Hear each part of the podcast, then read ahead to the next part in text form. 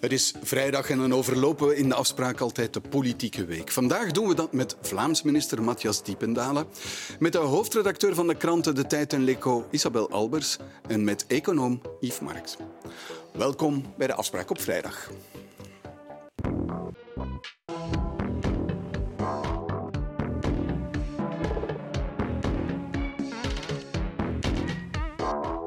Goedenavond allemaal. Goedenavond, meneer de minister. Laten we misschien beginnen met een peiling van de collega's van het laatste nieuws en VTM afgenomen vandaag bekendgemaakt. En ik overloop even de resultaten. Vlaams Belang, de grootste partij van Vlaanderen met bijna 26 procent. N-VA op de tweede plaats, iets boven de 20 procent. Vooruit 15,4 procent. En dan CD&V als vierde partij met 12,2 procent. Voor de PvdA 9,5 procent. En dan onder de 10 procent ook, net als de PvdA Open VLD 8,2 procent. En Groen 6,4 procent. Groen daarmee de kleinste partij van Vlaanderen in deze peiling van de collega's. Ja, 20,2 procent. Bent u daar tevreden mee? Dat is het resultaat van uw partij. Goh, nee, ik denk dat we daar eerlijk moeten zijn. Nu, die tendensen zijn natuurlijk al een tijdje duidelijk. Uh, dus die, die gaan een beetje, daar zit af en toe een schok in, maar, maar, maar heel grote verschillen zitten daar de laatste twee, drie jaar niet meer in. En ik moet eerlijk zeggen, ik maak me meer zorgen om wat daaronder zit, wat daarachter zit. Um, en dat is ook uit jullie peiling trouwens gebleken. Als je kijkt dat de extremen samen 36 procent hebben, ja, dat is iets om je zorgen over te maken. En ik denk dat we daar wat meer aandacht moeten hebben. Wat is de reden van die boosheid bij heel veel mensen? Uh, en ik denk dat we daar werk moeten van maken. Maar heeft het dan zin om als partij, uw partij, om naar het centrum te kijken en te denken van laten we daar mensen samenbrengen en proberen naar ons, terwijl u aan de rechterzijde leegbloed, duidelijk. Nee, ik denk dat wij alles op alles moeten zetten om ons eigen verhaal te brengen. Dat vooral. Ik ben er ook van overtuigd dat wij nog altijd het goede verhaal hebben. Maar we moeten dat tot bij die mensen brengen die vandaag boos zijn. Uh, en verder is het iedereen uh, op dezelfde richting. Ja. Iedereen uh, meesleuren. Zorgen dat, dat, dat, iedereen heel hard duurt, duwt aan die kar naar de verkiezingen van volgend jaar. Maar dan denk ik toch nog opgelucht dat er een 2 voor staat. Want dat had evengoed 19,9 kunnen zijn. En dat is psychologisch een heel ander resultaat. Absoluut, ja. Maar, maar ik denk dat de, de, de, het principe wat ik u net vertel, het feit dat wij dat centrumrechts uh, verhaal moeten blijven brengen, dat ik ervan overtuigd ben dat we daar ook het juiste verhaal brengen, maar dat we dat op een of andere manier moeten vertolken als de tegenboodschap. Dat we mensen weer vertrouwen moeten geven, dat we die boosheid op een of andere manier moeten beantwoorden. Ik denk dat dat onze grootste opdracht is. Uh, en als we daarin slagen, dan zullen die cijfers naar de toekomst ja. ook beter meevallen. We gaan er zo meteen uh, nog op door. Yves Marks, goedenavond. Uh, liberalen ja, net boven de 8 procent. Halen de liberalen dan opgeluchte adem, denkt u? Ik zou denken van, van niet. Voor een, toch een grote politieke, belangrijke politieke fa familie is dit toch uh, een bedroevend resultaat. Hè. Ik, ik moet wel zeggen, ik ben altijd een beetje sceptisch over peilingen als wetenschapper. En ik vraag me dan vooral ook af Wordt dit nu gedreven door wat er zich op federaal niveau afspeelt, dan wel op Vlaams niveau? Want die situaties zijn toch heel verschillend. En als dit ook een reflectie is van, van uh, uh, het Vlaamse sentiment of hoe de, de burger denkt over het Vlaamse beleid, ja, dan zitten we toch met een heel systemisch uh, probleem. Dat ze heel ontevreden zijn over wat er federaal gebeurt, of vooral niet gebeurt, want er gebeurt daar zeer ja. weinig. Daar kan ik me nog iets bij voorstellen. Ja, want geen van beide regeringen, of je nu Vlaams of federaal, Vlaamse partijen dan aan federale zijn, dat haalt een meerderheid. Hè? Nee, dus dat is. En ik, ik zie dan ook die, die inderdaad, die voert-stempartijen, uh, ja. um, Vlaams Belang, uh, P van 1 op 3 uh, kiezers. En dan doe ik toch als, als wetenschapper graag eens het gedachte-experiment. Wat zou er nu gebeuren als die partijen aan de macht eh, kwamen, als die eens mee in bad werden getrokken? Want die worden eigenlijk altijd maar slapend rijk op, het, uh, ja, op een antisentiment. En ik denk eenmaal als ze mee verantwoordelijkheid uh, zouden dragen, ja. dan denk ik dat hun unique selling proposition, de reden waarom mensen ervoor kiezen, snel zou verdwijnen. Maar en dat, dat zou het politieke landschap het echt zo? wel weer dat midden, denk is ik, het verbreden. of is, slagen die partijen in de juiste toon en de juiste thema's aan te snijden? Ik, ik denk, mijn, mijn aanvoelen, als ik het, dat het inderdaad uh, voort is, Want waarvoor stemmen ze dan echt inhoudelijk? Dat, Bijvoorbeeld dat migratie is het belangrijkste thema volgens, volgens de Vlamingen. En natuurlijk Vlaamse, dat, Vlaamse onafhankelijkheid enzovoort. Maar dus ik stel me de vraag, wat zou er nu gebeuren? Hoe lang moeten we die partij nu nog aan de kant laten staan? Wat zou er gebeuren indien die mee in bad worden getrokken, zoals we zien? Er zijn extreemrechtse partijen aan de macht in Zweden, dus u pleit in Finland, voor een, in Italië. Een deelname van Vlaams Belang. Ik, ik, vind dat toch wel eens het overdenken waard wat dat zou, zou geven. Want kijk naar wat er gebeurt met Meloni in, in Italië. Ze zitten ook tegen een heel zwaar deficit. Eh, ze komen in het vizier van de markten te, te liggen. En al die partijen die ondervinden hetzelfde.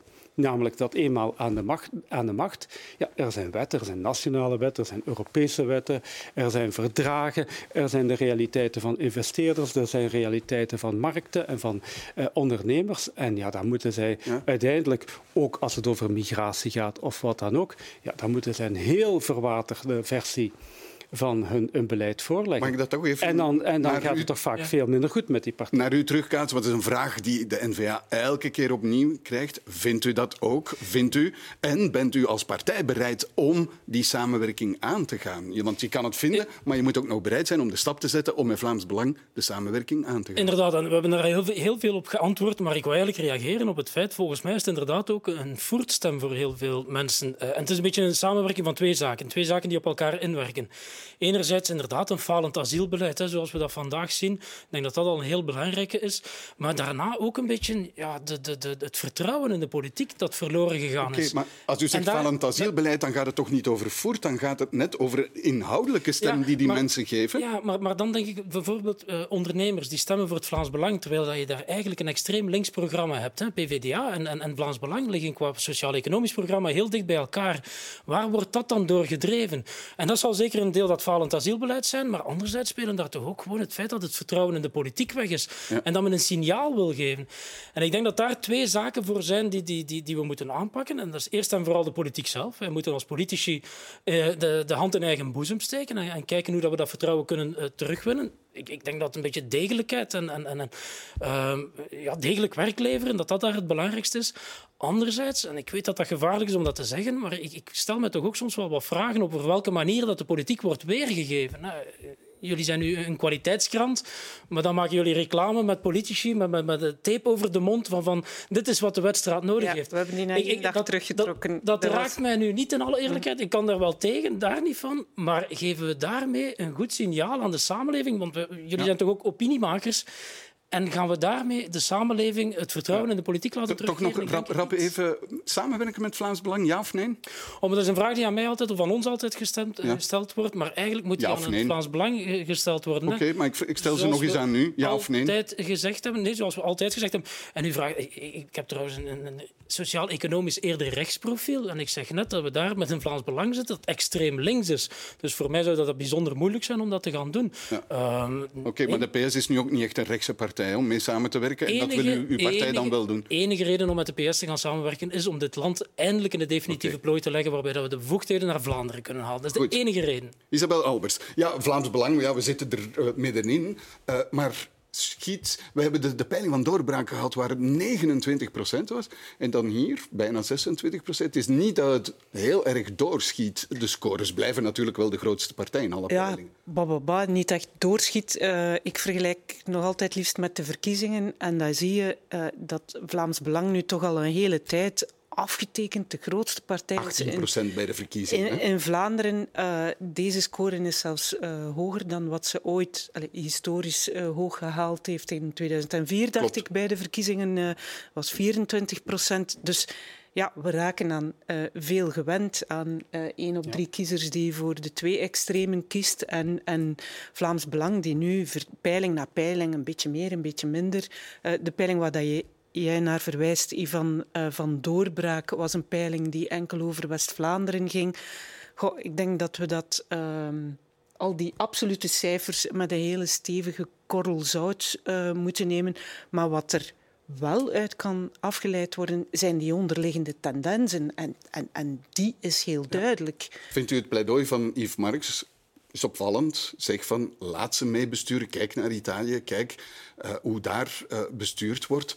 Ja, dat thema komt al maar vaker. En het wordt niet alleen door Vlaams Belang zelf op de agenda gezet. Het thema komt al maar vaker naar voren. Hè? Ja, ik denk dat dat thema in 2024 zeker naar voren zal komen. En uh, je ziet hoe moeilijk Matthias Diependalen het heeft om echt ja of nee te antwoorden. Want waarschijnlijk zal zal het de NVA zijn uh, die die keuze moet maken als je ziet uh, welke uitslagen op ons afkomen. Nogmaals, er kan nog veel gebeuren tot aan de verkiezingen. Deelt u zijn mening? Dat hangt van die andere partijen af. Um, moet er mee gepraat worden? Ja, als een partij de, de grootste partij uh, van Vlaanderen is, um, ja, je kan je wel de vraag stellen: cordon sanitair gewerkt, niet gewerkt? Ja, je ziet dat wat er ook um, gebeurd is, die partij is blijven doorgroeien. En als één op vier Vlamingen daarvoor pleit, dat men daarmee gaat praten. Niet, maar het is de verantwoordelijkheid van die andere partijen om te zeggen, wil ik daar nu ook mee in zee gaan? Bart de Wever heeft altijd gezegd, kijk, ze moeten eerst hun eigen boel opkuisen en ze hebben het tot nu toe nog altijd niet gedaan. Met mij gaat het niet gebeuren. Ik denk dat hij dat nog altijd zegt. Zij u uh, nee, nee, vandaag komt zeggen dat dat, dat standpunt veranderd is. Alleen voor welke N-VA gaan de kiezers stemmen? Ik zie dat u ondertussen een lijsttrekker heeft die hier gisteren in deze studio's gezegd heeft ja, maar we moeten toch eens kijken of zo'n scenario à la Rutte-Wilders uh, in Nederland van een tijdje geleden, waar, waarbij Wilders niet tot de regering toetrad, maar dat er wel um, gedoogsteun was. Uh, ja, of dat niet mogelijk is. Ja, Jean-Marie de Dekker is uh, sinds gisteren uh, gebombardeerd tot lijsttrekker van uw partij. Die zegt dat dus wat is het standpunt dan eigenlijk? Zijn jullie daar nu voor? Willen jullie meegaan in zo'n scenario waar er eventuele gedoogsteun zal zijn of niet? Voor alle duidelijkheid, aan het standpunt van de partij is er niets veranderd door het feit dat Jean-Marie onze ploeg komt versterken om dat sociaal-economisch centrum-rechts verhaal te brengen. Laat dat zeer duidelijk zijn. Dus Jean-Marie heeft daar zijn mening voor, maar die is voor zijn rekening. En ons standpunt voor de partij blijft gelijk. Ja, maar de strategie ten opzichte van Vlaams Belang... Wacht, wacht, wacht. Nu, zijn we, nu zijn we eigenlijk al naar het volgende. Maar nog een laatste vraag. Wat is het standpunt van de hoofdredacteur van de Tijd wanneer het daarover gaat? Welke column schrijft u daar dan uh, over, over dat cordon sanitair? Uh, over cordon sanitair, als ik naar het Vlaams Belang en zijn programma kijk, dan denk ik nog altijd dat het uh, niet goed voor Vlaanderen zou zijn dat die partij aan de macht komt. Want in mijn ogen is het op een aantal punten nog altijd een partij waar ik toch mijn hart voor vasthoud dat als die partij aan de macht komt. Maar bon, de kiezer moet zich uitspreken en, en, en het is het, het, recht van de democratie dat er, dat er een meerderheid gevonden dat zien we wordt. Zullen we uh, meteen doorspringen naar Jean-Marie de Dekker? Want uh, gisteren maakte uw partij, meneer de minister, bekend dat Jean-Marie de Dekker de West-Vlaamse lijst voor de N-VA trekt voor het federaal parlement. De Dekker wordt wel geen lid en dat heeft onder meer te maken met het feit dat hij op lokaal niveau in Middelburg nog altijd met de naam Jean-Marie, uh, excuseer, met de naam Lijst de Dekker wil werken. Ik ga als onafhankelijke op de lijst van de NVA staan. Ik heb het gedaan de vorige keer als lijststuur. Men heeft mij nu overgehaald om het te doen als lijsttrekker. Men heeft dat mij aangeboden. Ga je een jong iemand uit de jonge generatie die we uit West-Vlaanderen hebben naar voren sturen, wetende dat die nog niet zo gekend zijn? Of ga je voor een bekend merk? Als het gaat over mensen die echt veel kiezers kunnen mobiliseren, dan, dan loopt dat daar niet dik bij NVA West-Vlaanderen. En met Ventulus en het stikstofakkoord uh, hebben ze echt wel een moeilijke provincie. Dus ik denk eerder dat men vanuit NVA meneer De Dekker stemmen ook nodig heeft om het, uh, om het verlies te beperken. Er is mij helemaal niks beloofd. Als bedanking krijg ik een promotie naar het parlement dat er echt toe doet, het Vlaamse. Ik uh, zie gewoon zelfs aan de lichaamstaal dat ze elkaar gevonden hebben in de angst voor het Vlaams Belang. De Dekker die een dam wil opwerpen tegen extreem rechts en de Wever die een Chinese muur tegen Vlaams Belangers wilt. Ik denk dat het vooral een noodgreep is op basis van de peilingen. Laat ons zeggen, als er op die peiling, mm, ik zeg maar wat, 6,5 had gestaan, wat had u dan beslist? Ja, was waarschijnlijk vertrokken. Ja? Ja, omdat... Uh, ja. ja. Want... want... Ja, dat was eh, Jean-Marie de Dekker gisteren in de afspraak. En voor alle duidelijkheid, Middelburg ligt in Nederland, in de provincie Zeeland. Het is Middelkerken natuurlijk. Is het verlengde verblijf van Jean-Marie de Dekker een goede zaak voor de NVA? Als je kijkt naar hoeveel stemmen hij de vorige keer gehaald heeft van op een lijst duwersplaat, meer dan 40.000, 41.000 zelf, ja, dan denk ik, ja, het is een goede je strijdt om, om het meeste aantal stemmen. Als je een beetje kortzichtig kijkt, denk ik ja. Maar aan de andere kant, ik denk dat N-VA zich wel de vraag moet stellen. Um, de Dekker brengt in West-Vlaanderen misschien wel een uh, paar tienduizend stemmen uh, bij. Maar er zullen zeker ook kiezers zijn die niet voor de N-VA zullen stemmen over heel Vlaanderen, omdat zo'n figuur als Jean-Marie de Dekker nu lijsttrekker is. Bovendien zou je de vraag kunnen stellen van ja, welke NVA moeten we nu geloven? Uh, Jean-Marie de Dekker gaat wel lijsttrekker zijn, maar tegelijkertijd vertikt hij het om een partijkaart te komen of om lid te worden van NVA. Ja, dat is van een tweezakkerij. Ja, dat, dat, dat krijg ik niet, niet uitgelegd. En, en jullie zijn het over veel standpunten eens, maar ook over een aantal uh, standpunten niet eens. En die kiezer heeft wel recht op duidelijkheid, vind ja, ik. Twee dus meneer ja, de minister. Ik vind dat een minder leuke uitspraak, maar in alle eerlijkheid, het zijn dan journalisten die voortdurend zeggen dat het in de politiek over inhoud moet gaan en u heeft geen enkel inhoudelijk element gegeven. En dat is natuurlijk wat jawel, bij ons doorweegt. Jawel, ik geef wel een inhoudelijk argument waar we daarnet al aangaven over wat? bijvoorbeeld het standpunt ten opzichte van Vlaams Belang. En dat is, dat is toch wel... Ja, dat was daarnet. Maar, maar wat bij ons doorweegt, is dat het alle hens aan dek is. Wij zijn inderdaad ervan overtuigd mhm. dat, dat, dat we hier op sociaal-economische uitdagingen gaan, financiële uitdagingen, de begroting uh, die federaal in het uh, honderd loopt, uh, de, de, asielcrisis die er is. En daar is het alle hens aan dek voor dat centrumrechts verhaal te kunnen brengen. Bij het Vlaams Belang doet men natuurlijk een groot appel op die angst en op die boosheid bij de mensen. Maar men biedt ook geen oplossing. Men heeft daar geen verhaal tegen. En al zeker geen wervend verhaal dat Vlaanderen sterker maakt. Integendeel, die zullen er nog meer toe bijdragen om een grotere angst te creëren, omdat zij daarvan profiteren. Maar wij willen een tegenantwoord bieden. En dan vertelt Jean-Marie de Dekker ongeveer hetzelfde verhaal als wat wij zeggen. En dat is inderdaad zo dat het waarschijnlijk niet op... En zeker de stijl waarmee het gebracht wordt, zal wel wat verschillen. Maar au fond inhoudelijk zitten we op 98, 99 procent van de zaken, eh, denken we er hetzelfde over. Ook het communautaire trouwens, wat voor ons, ons cruciaal is. En vooral die zaken komt hij ons versterken. En hij brengt dat ook op een heel parlez manier. Ik denk dat we daar inderdaad een goede keuze voor maken. En trouwens, de, de, de afweging die u maakt, en dat is dan niet inhoudelijk, maar een puur electorale, of dat je daarmee in de rest van Vlaanderen veel zou verliezen, eigenlijk is er niet zo heel veel veranderd. Hè. Hij stond al als onafhankelijke, als duber. Nu wordt hij inderdaad trekker. Maar of dat, dat het grote verschil gaat maken, de samenwerking met, met Jean-Marie de Dekker, is er al de laatste vijf jaar geweest. Ja, maar het is wel iemand die in de debatten de N-VA zal moeten vertegenwoordigen als lijsttrekker. Terwijl hij zegt, ja maar nee, ik word geen lid van die partij. Dat vind ik toch Maar inhoudelijk, en daar draait het bij ons over, hè, dat, dat, dat, zal hij hetzelfde verhaal brengen, omdat we daar ook hetzelfde over denken. Ja. Hoe kijkt u daarnaar? Is dat hetzelfde verhaal? Is Jean-Marie de Dekker gelijk aan N-VA als het bijvoorbeeld over mm. sociaal-economische thema's gaat? Dat, dat, dat, weet ik niet. Ik moet eerlijk zeggen, mij komt het toch een beetje over als een wat uh, armtierige vertoning. Dat een, dat een partij die staat voor uh, verandering nu als boegbeeld uh, iemand zoals Jean-Marie de Dekker op 71 jaar um, Ooit maakte die man, vond ik, heel uh, scherpe, vaak geestige uh, analyses, zoals uh, minister Diependaal zegt, het parler um, maar daar is de dash toch ook wel een beetje uit. Toen ik hem hier gisteren zag zitten, het enthousiasme straalde er nu toch niet meteen vanaf, dat was mijn, was mijn indruk. Dus ja, ik, uh, ik ben er niet erg van onder de indruk, moet ik eerlijk zeggen. En ik, ik, vraag me ook af, ik snap, de, ik snap ook wel de, de, electorale calculatie, te meer omdat meneer De Dekker natuurlijk heel andere signalen uitzendt, bijvoorbeeld over samenwerking met, met, met Vlaams Belang. dat dat misschien wel een deel van, het deel van het N-VA-electoraat dat misschien dan toch overweegt dan naar op Belang te stemmen, maar denkt, nou ja, met Jean-Marie, dan gaan we toch maar voor Jean-Marie uh, De Dekker uh, kiezen. Ja, dat is daar toch een een, een, meer fatsoenlijk gezicht uh, voor. Um, dus ik snap de electorale calculatie, maar uiteindelijk het is toch een, een beetje een armtierige vertoning dat een grote partij, gevestigde partij in zo'n provincie, zo iemand dan als, als boegbeeld moet naar, naar voren schuiven. Inderdaad, iemand die niet eens uh, de moeite neemt om een, een, lidkaart te kopen van de partij waar het dan voor op alle, alle hens aan dek, zegt de minister. Maar dus recruteringsprobleem bij dat alle hens aan dek. Dat is wel de vaststelling. Dat is een versterking. Je gaat altijd je, je sterkste mensen gaan zoeken natuurlijk. En als je daar dan iemand hebt die dat verhaal op, op Mag ik, mag ik zeggen dat de kreupele de blinde aan het helpen is? Zonder de NVA ik vind het jammer zou hij en u zonder hem leidt ook daaronder. Dus je hebt Ik vind niet het jammer de dat twee het zo sterkste. uitgedrukt worden ook. Hè. Maar goed, dat is voor jullie rekening. Maar je hebt daar iemand die op een heel ja, ja, doordringende manier ons verhaal weet te verwoorden. En in alle eerlijkheid, ik zou het ook niet altijd in dezelfde bewoordingen doen of dezelfde stijl. Hè. Dat, dat, dat geef ik grif toe.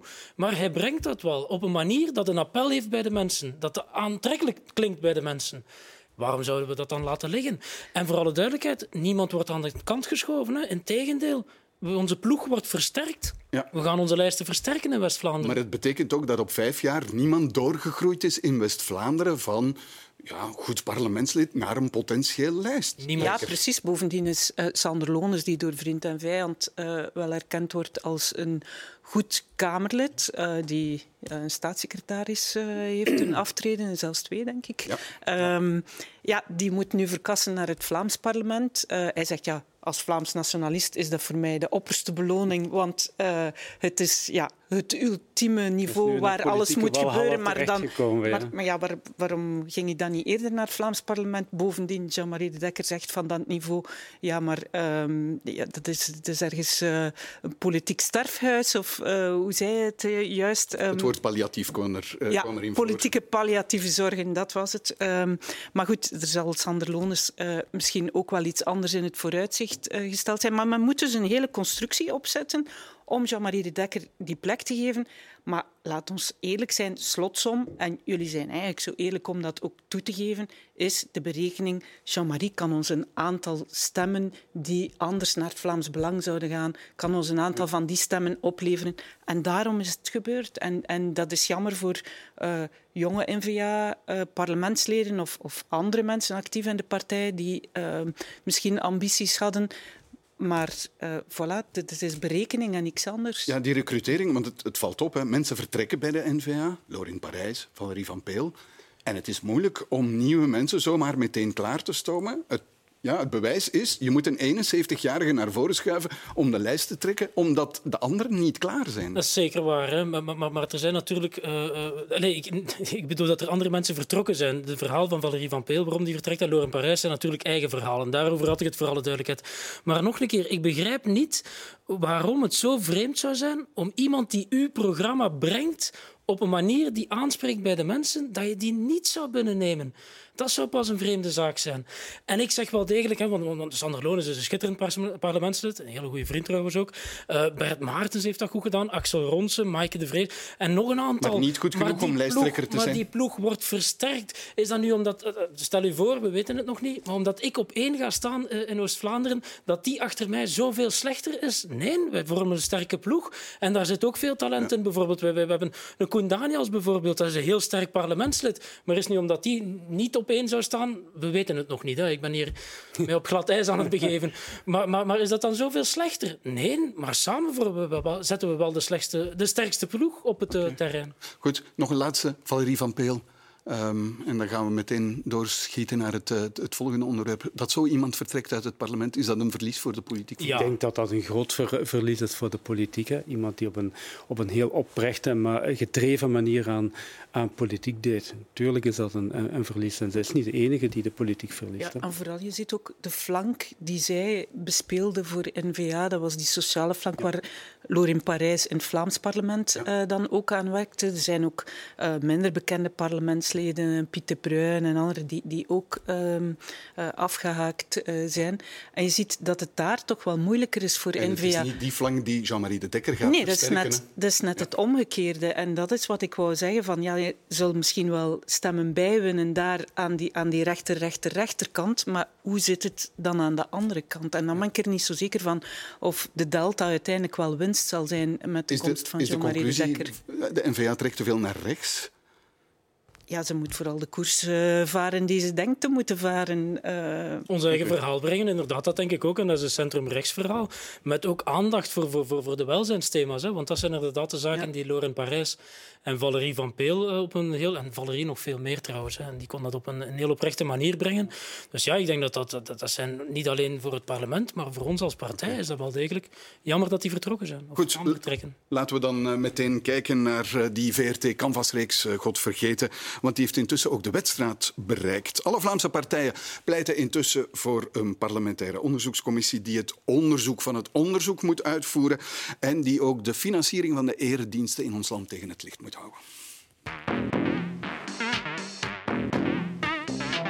Begrijp niet waarom er belastinggeld moet gaan naar een organisatie die weigert om seksueel misbruik structureel aan te pakken en te veroordelen. En dus moet er ook gekeken worden op welke manier we nog de kerk en religie in het algemeen financieren. De regering neemt kennis van een um, initiatief rond een parlementaire onderzoekscommissie en dat zou een zeer sterk signaal zijn. Ik feliciteer die mensen die die tekst geschreven hebben voor dat voorstel tot parlementair onderzoek en dat het parlement dan zijn werk doet zoals dat de mensen van de verlichting het destijds gezegd hebben. De machten moeten elkaar controleren. Geloof heeft nog altijd een plaats in onze samenleving, maar de vraag is, is dat niet op de eerste plaats een privatieve plaats en niet langer en meer een plaats waar ook de, de, de belastingbetaler, ook al zij niet behoort tot die gemeenschap, moet mee voor betalen. Die parlementaire onderzoekscommissie commissie moet vooral opleveren dat de slachtoffers gehoord worden, dat ze zich erkend weten en dat er maatregelen kunnen genomen worden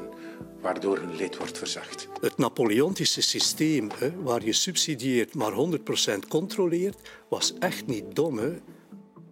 Ja, dat was bischop eh, Bonny nog. Weet u nu wat er in een onderzoekscommissie moet gevraagd worden? Er zijn heel veel verschillende stemmen en heel veel verschillende onderwerpen die naar voren worden geschoven. Is het u duidelijk?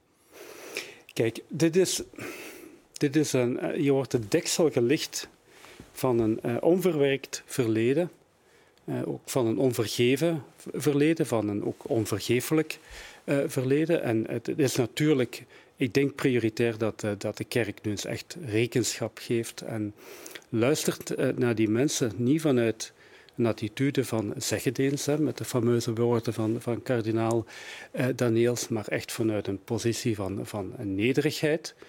Ehm, en, en, dat er niet alleen ja, natuurlijk een, een, een, duidelijke schulderkenning moet komen. Ja. En niet dat het aan de slachtoffer is, al is om, om vergiffenis eh, te geven. Maar heb je er moet een duidelijke schulderkenning. En heb dan, je daar een, een onderzoekscommissie voor nodig? Om te bereiken wat u... Nee, dat moet, het instituut moet, daar, uh, moet, moet, zelf orde op, uh, op zaken kunnen stellen. Ja. Dus die uh, onderzoekscommissie moet, moet er natuurlijk zijn om de, de, de, vraag te stellen van wat gebeurt er nu vandaag de dag?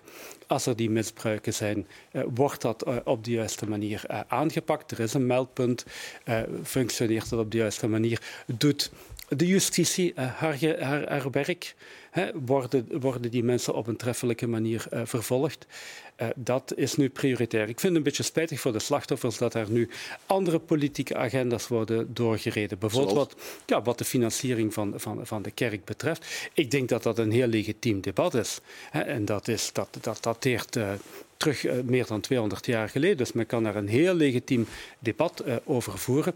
Maar het is toch niet, een, vind ik, een blijk van respect naar de slachtoffers toe om, dat, om die agenda daar nu aan, aan, aan te verbinden. Dat is ja. mijn opinie daarover. Ik denk dat nu de focus moet liggen uh, op, de, op de slachtoffers en op zeker te maken dat dit niet meer gebeurt. Ja, dus politieke recuperatie. Kan je dat zo uh, een beetje samenvatten wat er deze week gebeurd is? Goh, recuperatie. Ik, ik, sluit me heel hard aan bij. Um, bij Yves. Yves, bij Yves. Ik, ik, denk dat hij het heel uh, mooi verwoordt. Uh, het is een onverwerkt verleden en het is in de eerste plaats aan de kerk zelf om nu echt is, maar echt is vanuit een zeer nederige positie uh, naar die slachtoffers te luisteren en te kijken van kunnen we toch niet meer doen. Ja. En, um... Maar dat is het pleidooi dat we niet gehoord hebben van de politieke partijen.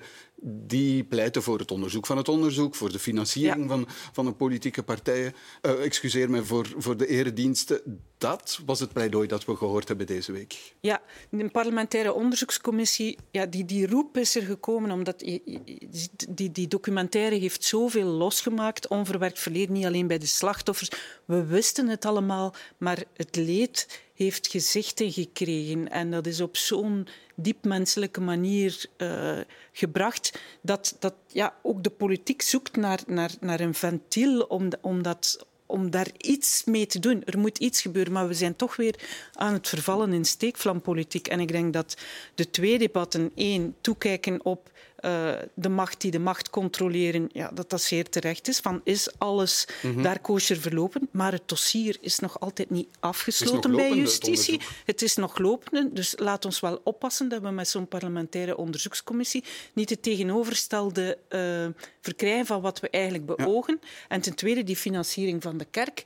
Ja, laat ons dat nu eens loszien uh, van, van deze steekvlam. Want als je de financiering van de kerk bekijkt, ja, moet je de financiering van alle godsdiensten bekijken. Zit in de grondwet. En laat ons alle aspecten. Laat ons beginnen met alle geldstromen ook goed in kaart te brengen. Want je hebt er op, op, op vier niveaus uh, geldstromen. Uh, in plaats van nu te zeggen, en nu moet het zo rap mogelijk afgepakt steek van, worden. Steek van politiek. Ja, ik, ja? Ik, ik, vind dat wel. Ik vind dat er een beetje een opbod gaande is. En het mooiste bewijs daarvan is dat Valerie van Peel al heel lang een resolutie klaar liggen heeft in, het, uh, en daar in de komt Kamer. Dan en daar wordt dan niks mee gedaan. Dat is trouwens ook breder dan alleen maar de katholieke kerk. Want niet alleen daar is er seksueel misbruik. Maar daar is dan niks mee gedaan. En dat was ook de frustratie gisteren van Valerie in de Kamer, heb ik begrepen. En mij stoort dat opbod... Maar uw partij heeft er zich bij, bij aangesloten ja. om te zeggen ja, ja we gaan uh, een Als, parlementair onderzoek... We willen daar gerust over praten. Ik wil gerust ook praten over het debat voeren over die financiering, want dat zou nog goed zijn voor mijn begroting ook trouwens. Dat is allemaal geen enkel probleem. Maar er is eigenlijk maar één kernvraagstuk dat hier moet gesteld worden. En in alle eerlijkheid, hoe de kerk zich hierin gedraagt, I couldn't care less. Ik, dat maakt mij niet uit. Ik wil justitie die optreedt. Ik wil daders achter tralies. En dat lijkt maar niet te lukken. Nu, ik zeg dat met de grootste beseft, voorzichtigheid. U beseft dat er heel veel dossiers er, verjaard zijn, dat mensen ja, overleden niet, zijn? Niet alleen dat, ik zeg dat met de grootste voorzichtigheid natuurlijk ook voor slachtoffers die, niet de, keuze, die de keuze niet gemaakt hebben om, om, om naar de rechter te gaan. Maar daar zou een antwoord op moeten gegeven worden. Bijvoorbeeld het voorstel om seksueel misdrijven, misdrijven niet meer te laten ver, verjaren. En daar zitten we volgens mij met een, een, een, de grootste uitdaging als samenleving en voor de politiek is om justitie hier te laten tegenoptreden. Maar de kerk het is heeft ook zelf als een verantwoordelijkheid. Maar hè? ik- ik- Ja, want het is uiteindelijk een hiërarchische organisatie. En daar moet de top toch echt wel verantwoordelijkheid nemen voor nu- wat ik heb begrepen dat men deze namiddag aangekondigd heeft dat, dat, dat meneer Van Geluwe heeft afstand genomen van, van zijn bischoptitel. Uh, is het daarvoor mee Ja, dat de we vraag nu is een oplossing of hebben? het, Ik vraag de kerk of hij het nu vrijwillig, die- eh, of hij het zelf Hij heeft een brief naar de paus Maar hij zou gestuurd. natuurlijk Ja. al lang uit die functie moeten ontzet zijn. Dat is, Ja, hij heeft een eh, brief naar de paus gestuurd. We kennen de inhoud van de brief Ah, niet. Nee, oké, maar, maar als er bewezen feiten zijn, en dat is natuurlijk waar een rechter moet over oordelen, dan moeten die mensen gestraft worden. Daar gaat het over. Ja. En dat is volgens mij het gat in het debat dat er vandaag nog altijd is. Hoe gaat justitie hiermee aan de slag? Maar volgens de, volgens de huidige rechtspraak is er nog altijd zoiets als verjaring. En hoe verschrik, werkelijk verschrikkelijk eh, die dossiers ook zijn. Ja, als je botst op iets dat verjaard is, ja, dan kan een rechter. Maar daar eh, zijn, de bende van Eyck veel heeft doen, daar ook uitzonderingen voor gemaakt. Hè. Dat, dat, het onderzoek loopt Maar dan moet men dat doen. Hè. Dus dat debat wil, wil, wil ik gaan voeren. en Van- lopende zaken die kunnen En vooral duidelijkheid, want het is Dus u, niet, u niet pleit, die voor, verjaring is u, het pleit, grootste u pleit voor die uitbreiding, net als bij de bende van Nijvel, om te ik zeggen, vind- laten we daar Ik vind een dat we aantal daar, jaren bij doen. Ik vind absoluut dat daar het debat moet gevoerd worden. Want, want de kerk moet inderdaad zijn, zijn, zijn boeltje op orde zetten. En dat is allemaal goed en wel dat we daar gaan. Maar een meldpunt zal, zal niet voldoende zijn of wat dan ook. En voor mij als politicus, als, als, als, als samenleving, is justitie die hier een antwoord Ja. moet op bieden. En voor alle duidelijkheid, die verjaring is niet het grootste probleem. En daar wil ik met alle respect en veel begrip over praten. Het zijn natuurlijk ook dikwijls slachtoffers die ervoor kiezen om geen aangifte te doen. Wat ik ook begrijp. En dat is de, de, de, de, de, de, de, de accoté die ik daar wel wil aan maken. Maar dat betoog hebben we niet gehoord bij de huidige minister eh, van, van Justitie, die eigenlijk ja, meegaat in een beetje het opbod op, op dit moment, zonder veel concrete maatregelen.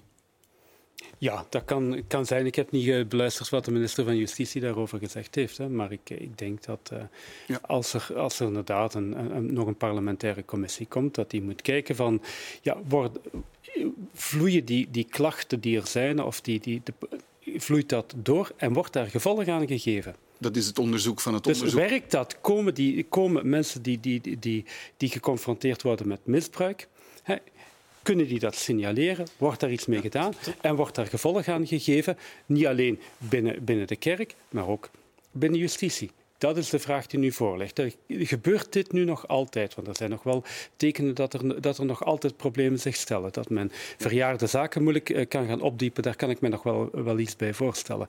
maar men moet nu absoluut uh, zeker zijn en, dat dit niet meer gebeurt. Albert, zeven maanden voor de verkiezingen, is dat realistisch om te zeggen, een onderzoekscommissie met politici in campagnemodus, dit krijgen we rond? Ja, als je kijkt naar hoe parlementaire onderzoekscommissies te werk gaan en te werk moeten gaan, en ze kunnen als een dan is die tijd zeer kort.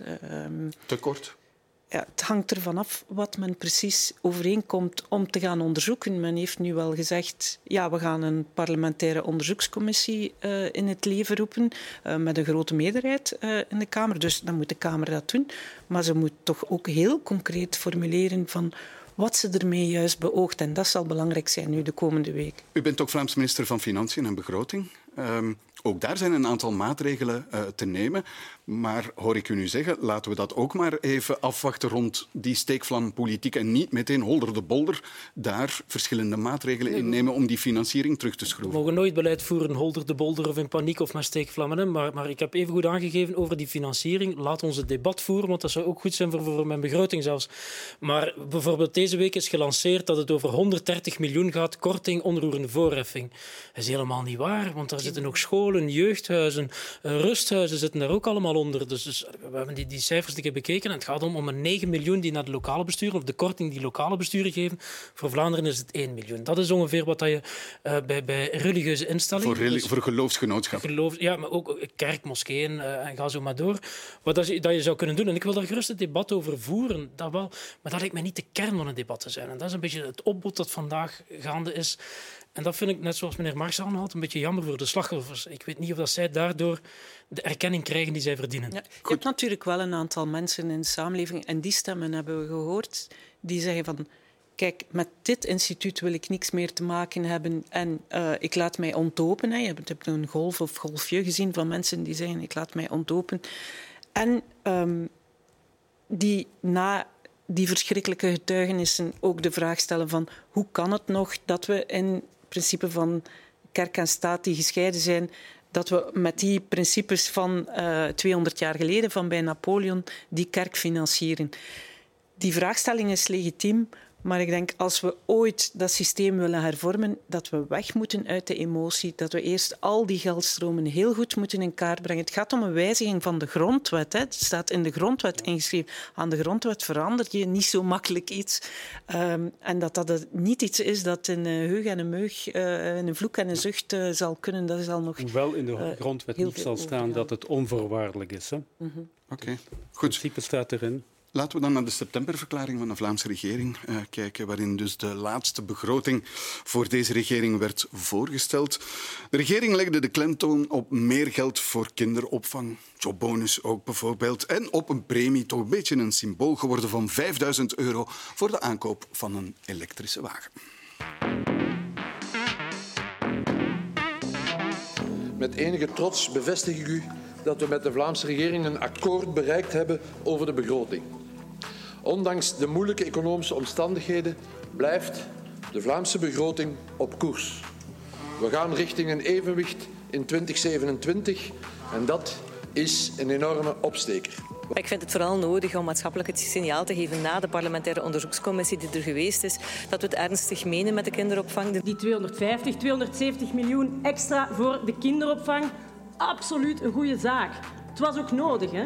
Met het geld dat jullie nu aan cadeautjes voor elektrische wagens geven, daar kun je 40 spiksplinternieuwe emissievrije bussen mee kopen. Het moet fundamenteel anders. En dat wil zeggen dat er veel minder geld moet gaan naar klimaat, naar migratie, naar multicultuur, naar allerlei linkse hobbyclubjes. En dat geld moet besteed worden aan onze mensen. Het is een kwestie van tijd voor het stikstofdossier de tenenkrullende euforie van deze septemberverklaring weer wegveegt. Want de olifant in de Kamer, daar durft niemand over te spreken. Ja, meneer Diependalen, in de tijd zei u geen enkele Vlaamse regering heeft zoveel bespaard als deze. Is dat dan, als ik de noden zie die de oppositie opsomt, hetgeen dat je moet doen met deze regering? Ja, ik denk dat het belangrijk is om een evenwicht te vinden tussen het beantwoorden van die noden enerzijds en anderzijds zorgen dat uw, uw, begroting ook in de toekomst nog nieuwe crisissen kan opvolgen, op, uh, beantwoorden. Want dat is een beetje de fout die we maken, hè, altijd. De, de uitdaging waar we vandaag mee geconfronteerd worden, is de grootste die er is. En dat moeten we, we bereiden ons altijd voor op de crisis die eigenlijk net voorbij is. De enige manier om elke uitdaging die er nog op ons afkomt goed te kunnen beantwoorden, is met een gezonde begroting. Want het gaat altijd geld kosten. Of dat nu een gezondheidscrisis is, een sociaal-economische crisis, een, nog een keer een financiële crisis, een bankencrisis, wat dan ook. We gaan altijd moeten terugvallen op die begroting om daar een antwoord op te bieden. En daar moet je het evenwicht in vinden. Maar ik hoor het u heel graag zeggen en ik hoor uh, minister-president uh, Jan Bon heel graag zeggen uh, dat, een, dat een begroting op koers zit en een begroting op orde heel belangrijk is. Maar ik heb ook geleerd in de politiek om niet te veel naar woorden te kijken, maar vooral ook naar daden. En ik zie dat de begroting volgend jaar voor 3,7 miljard in het rood gaat. U zegt het een regering die nog nooit zoveel bespaard heeft, de Vlaamse regering, als, als, als deze. Het is ook een Vlaamse regering die nog nooit zoveel uitgegeven heeft als deze. En er is inderdaad een traject af, afgaand op bepaalde assumpties die binnen drie jaar zegt van ja, dan gaan we uh, naar evenwicht. Maar dat is au fond eigenlijk een beetje hetzelfde doen op kleinere schaal dan wat uw uh, collega's in de Kamer aan de Vivaldi-regering uh, verwijten. Namelijk van ja, jullie stellen dat altijd maar uit en eigenlijk die, dat echt kerntakendebat voeren, dat gebeurt toch nog onvoldoende. Ik heb er begrip voor dat er, dat er voor bepaalde crisissen dat er maatregelen genomen worden dat je zelfs kan in het rood gaan, maar dan zeggen van ja, de begroting zit op koers en we zijn orthodox en, en, en een begroting in die volgend jaar ook 3,7 miljard in het rood gaat, waar ook een aantal uitgaven worden uitgehouden, dat strookt toch niet helemaal. Wat denkt u, meneer Marks? Een begrotingsevenwicht nastreven, dat is geen echt zinvol doel op zich natuurlijk. maar, eh, ik wil, het is een verdienste, zegt de minister. Ja, natuurlijk. En ik begrijp dat dat heeft een zekere politieke symboolwaarde. Daar, daar gaat dat gaat vanuit. Wij, wij, zijn, wij, wij, zijn, wij zijn, goed, goed, wij zijn de, de, de zaken goed aan, aan het beheren. um, natuurlijk, er zijn beperkt. Ik ben niet aan het pleiten dat het niet belangrijk is om uh, gezonde openbare financiën te hebben. He. Begrijp mij niet verkeerd. En uh, er, er, zijn natuurlijk limieten aan, aan schulden maken. Maar de relevante vraag is natuurlijk waaraan geeft men geld uit? Uh, en zijn dat investeringen? En brengt dat groei op? En He, wat, is, wat is uw antwoord als u deze begroting bekijkt? Wel, er zitten een aantal, een aantal goede elementen in natuurlijk. Hè. Ik denk de, de uitgaven voor de kinderopvang is in dat opzicht een no-brainer. Iedereen is het daarover eens. En daar is ook heel veel wetenschappelijke evidentie dat dat zo is. Dat dat een heel degelijke ja, uh, investering is. Geen discussie daarover. Geen discussie. Waarover wel? Wel, er zijn een aantal andere uitgaven die gedaan worden uh, waar men wel vragen bij kan stellen. Dus bijvoorbeeld natuurlijk die fameuze 5000 euro voor de aankoop van, van, van een elektrische wagen. Um, ja, die elektrische wagens die zijn heel duur. Dat uh, gaat over wagens van, van 30.000 uh, euro. Um, dus dat is al voor een heel beperkt publiek, voor mensen die toch al behoorlijk wat, wat inkomen hebben en misschien die 5000 euro dan gaan gebruiken voor een wat duurder model uh, te kopen, wie weet. Maar het toont wel op, de, is, die discussie over die 5000 euro... Voor de middenklasse, wel, zegt ja, zegt ja maar dat is natuurlijk niet zo. Dat, niemand, de, de midden, dat is de hogere, rijke middenklasse, die kan zich dat veroorloven. En dan hebben we misschien een andere perceptie van wat de, van wat de middenklasse is. Ik kijk naar de, de cijfers die ik goed ken um, en uh, misschien dat minister Diepen daar naar iets anders kijkt. Maar er is een belangrijk punt hier. Hè. Dat is dat het toont aan wat voor een inspanning we gaan moeten leveren indien we echt die transitie willen maken, die overgang van die benzine- en dieselwagens naar elektrische wagens. Want die zijn, die zijn zeer duur, daar is een heel uh, hoog prijskaartje aan verbonden. En dus hoe gaan we vermijden dat er vervoersarmoede okay. bestaat, ontstaat bij een groot deel van, van, van de middenklasse. Ja. Daar hebben we nu nog geen antwoord op. En dat gaat inderdaad, en dat gaat natuurlijk inderdaad okay. Bakken maar geld kosten. U werkt voor de hogere middenklasse. zegt Yves Ja, maar er zijn hier heel veel zaken waar ik nu wel even wil op reageren. En zeker eerst en vooral naar mevrouw Albers. Want allee, ik zou nu toch denken dat jullie daarvan op de hoogte zijn. Hè. Wij krijgen van het Rekenhof telkens de, de, de, de- het rapport. Daar zijn ook altijd een paar opmerkingen in. Maar dat structureel onze begroting correct zit. Dus dan uitgaan van dat we een paar assumpties gebruiken. Nee, nee, daar zit een redenering achter. Daar zit een logica achter die elk jaar hetzelfde is. Die is altijd goed. Klopt. Vorige week nog maar in de commissie heeft de SERF komen zeggen dat zij verwachten dat onze begroting, dat was natuurlijk voor de begrotingsbesprekingen, dat onze begroting in evenwicht zou zijn in 2026. Dat, dat ten tweede. Dus, dus, dus het is toch een onafhankelijke eh, instelling die zegt dat het Ja, beter maar zou jullie doen een aantal uitgaven Ten meer, derde, ten derde, ja, maar we zaten toen ook al eh, met- met een extra miljard tekort. Maar goed, ten derde, eh, ook de Nationale Bank zegt dat onze schuld perfect houdbaar is. Ehm, dat is in tegenstelling tot... An en dan gaat u ons vergelijken met, met, met federaal, of alsof dat we dezelfde truc toepassen. Ik ben daar fundamenteel mee oneens. Maar dat er- ik, maar ik wil naar dat werk van die, die, die hogere middenklasse. Maar meneer Maarten, uw regering werkt voor die hogere middenklasse. er- ja, inderdaad. Eh, Niet de hogere, maar de middenklasse in elk geval. Maar nog één punt juist. Hè. We zitten inderdaad met die begroting met het probleem dat je dat jaar per jaar moet je zorgen dat je maar we uitgaven... gaan, we, gaan, we gaan niet de hele tijd... Ik wil gewoon daar even op doorgaan, want u Ja. zegt dat is niet... Hij zegt de hogere middenklasse. U zegt meteen, nee, nee, de middenklasse. maar dit is de job- hogere middenklasse, zegt de professor. Die jobbonus is specifiek gericht op de laagste lonen. En meneer Marx gaat die grafiek zeer goed kennen, die aantoont als je de 10 decilen hebt. Dus de, de- als je alle inkomens onderverdeelt in 10, hè, gedeeld door 10, dan zijn die twee laagste, dat zijn meestal de uitkeringen, die hun koopkracht is mooi behouden gebleven. Ik heb gisteren trouwens aan journalisten van de tijd nog die grafiek getoond. De derde, vierde, vijfde deciel, dat is de onderste deel van die middenklasse.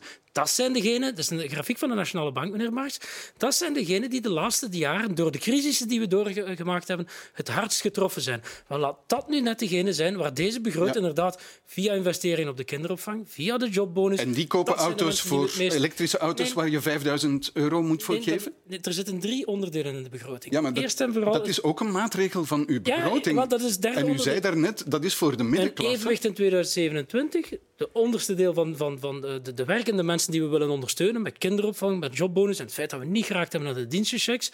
En ten derde, inderdaad, die, die klimaattransitie die we moeten eh, gaan doen. En voor alle duidelijkheid, ik ben daar jaren tegen geweest, tegen die premie. hè. Ik heb zelf in het parlement daar storm tegen gelopen.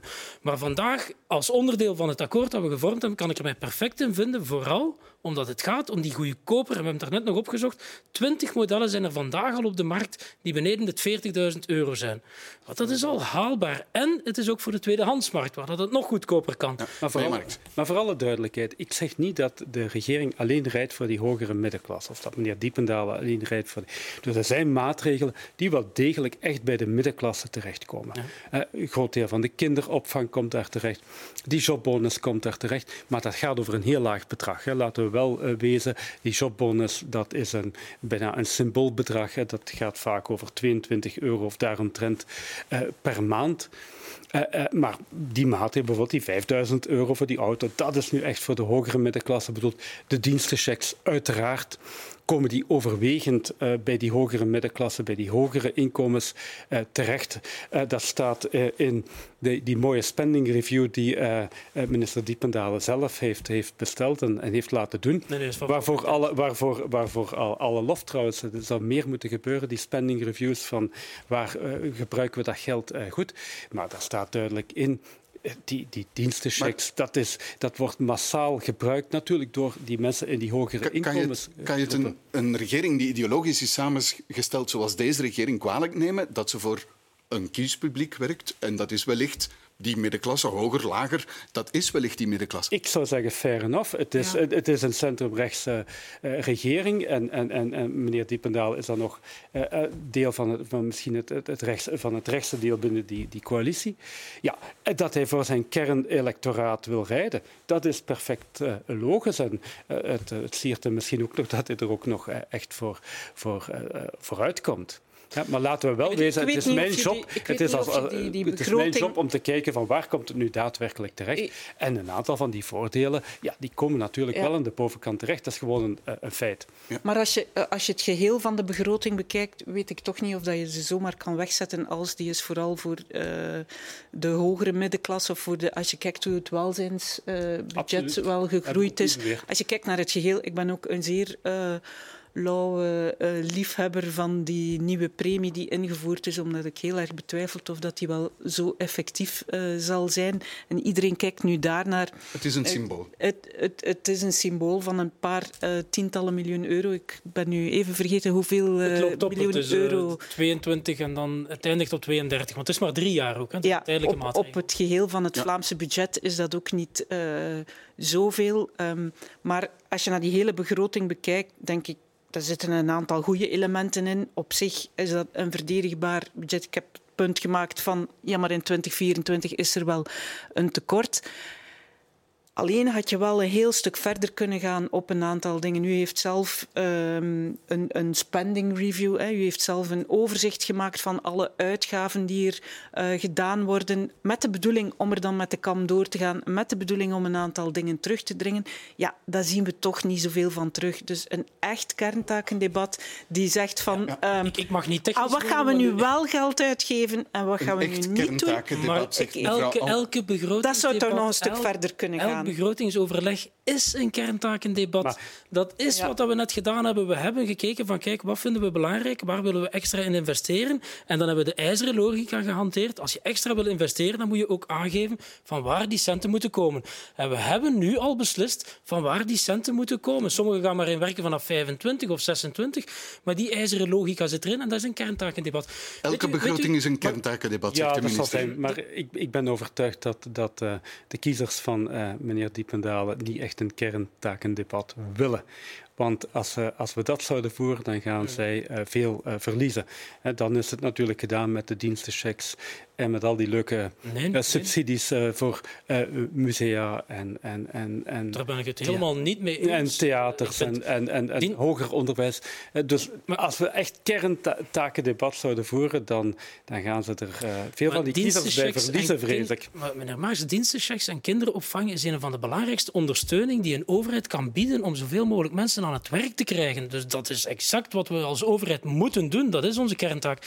En weet u wat voor mij de rode draad is in, in, heel die begroting en eigenlijk een beetje in ons beleid? Dat is dat we dat geloof, het vertrouwen dat mensen hebben, dat als zij gaan werken, als ze de handen uit de mouwen steken, dat zij ook profiteren, beloond worden voor die inspanning?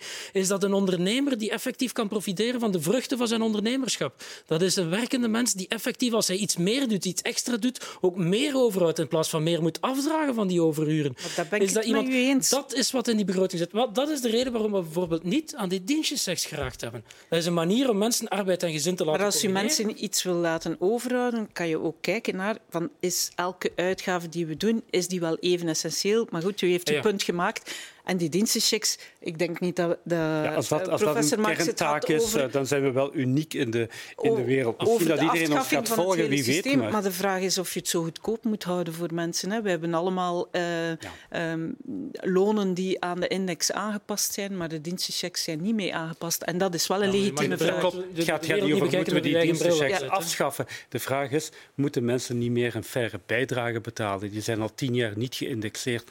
Dat is werk voor een spotprijs voor een groep die zich best eh, wel kan eh, veroorloven om wat meer te betalen voor dat uur arbeid. Dat moet niet zo zwaar gesubsidieerd En de worden. niet-verhoging En dan kan je dat geld natuurlijk gebruiken eh, voor, voor anderen, voor de zorg, voor de wachtlijsten.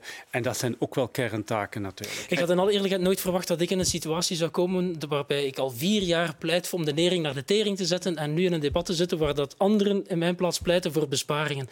Maar ik denk dat er nog andere besparingen zijn die we kunnen doen. Van Ja, maar dat we nog andere zaken kunnen aanpakken binnen die Vlaamse begroting voordat we aan die ondersteuning van de werkende mensen moeten geraken. Dat is mijn overtuiging. Goed, dat is het einde van deze afspraak op vrijdag. En daarmee is weer een politieke week netjes neergelegd. En zoals altijd dank ik mijn gasten voor de deskundige hulp daarbij. Matthias Diependalen, Isabel Albers en Yves Marx. En u, beste kijkers, dank dat u er opnieuw bij was. Tot volgende week vanuit een spiksplinternieuwe studio dan.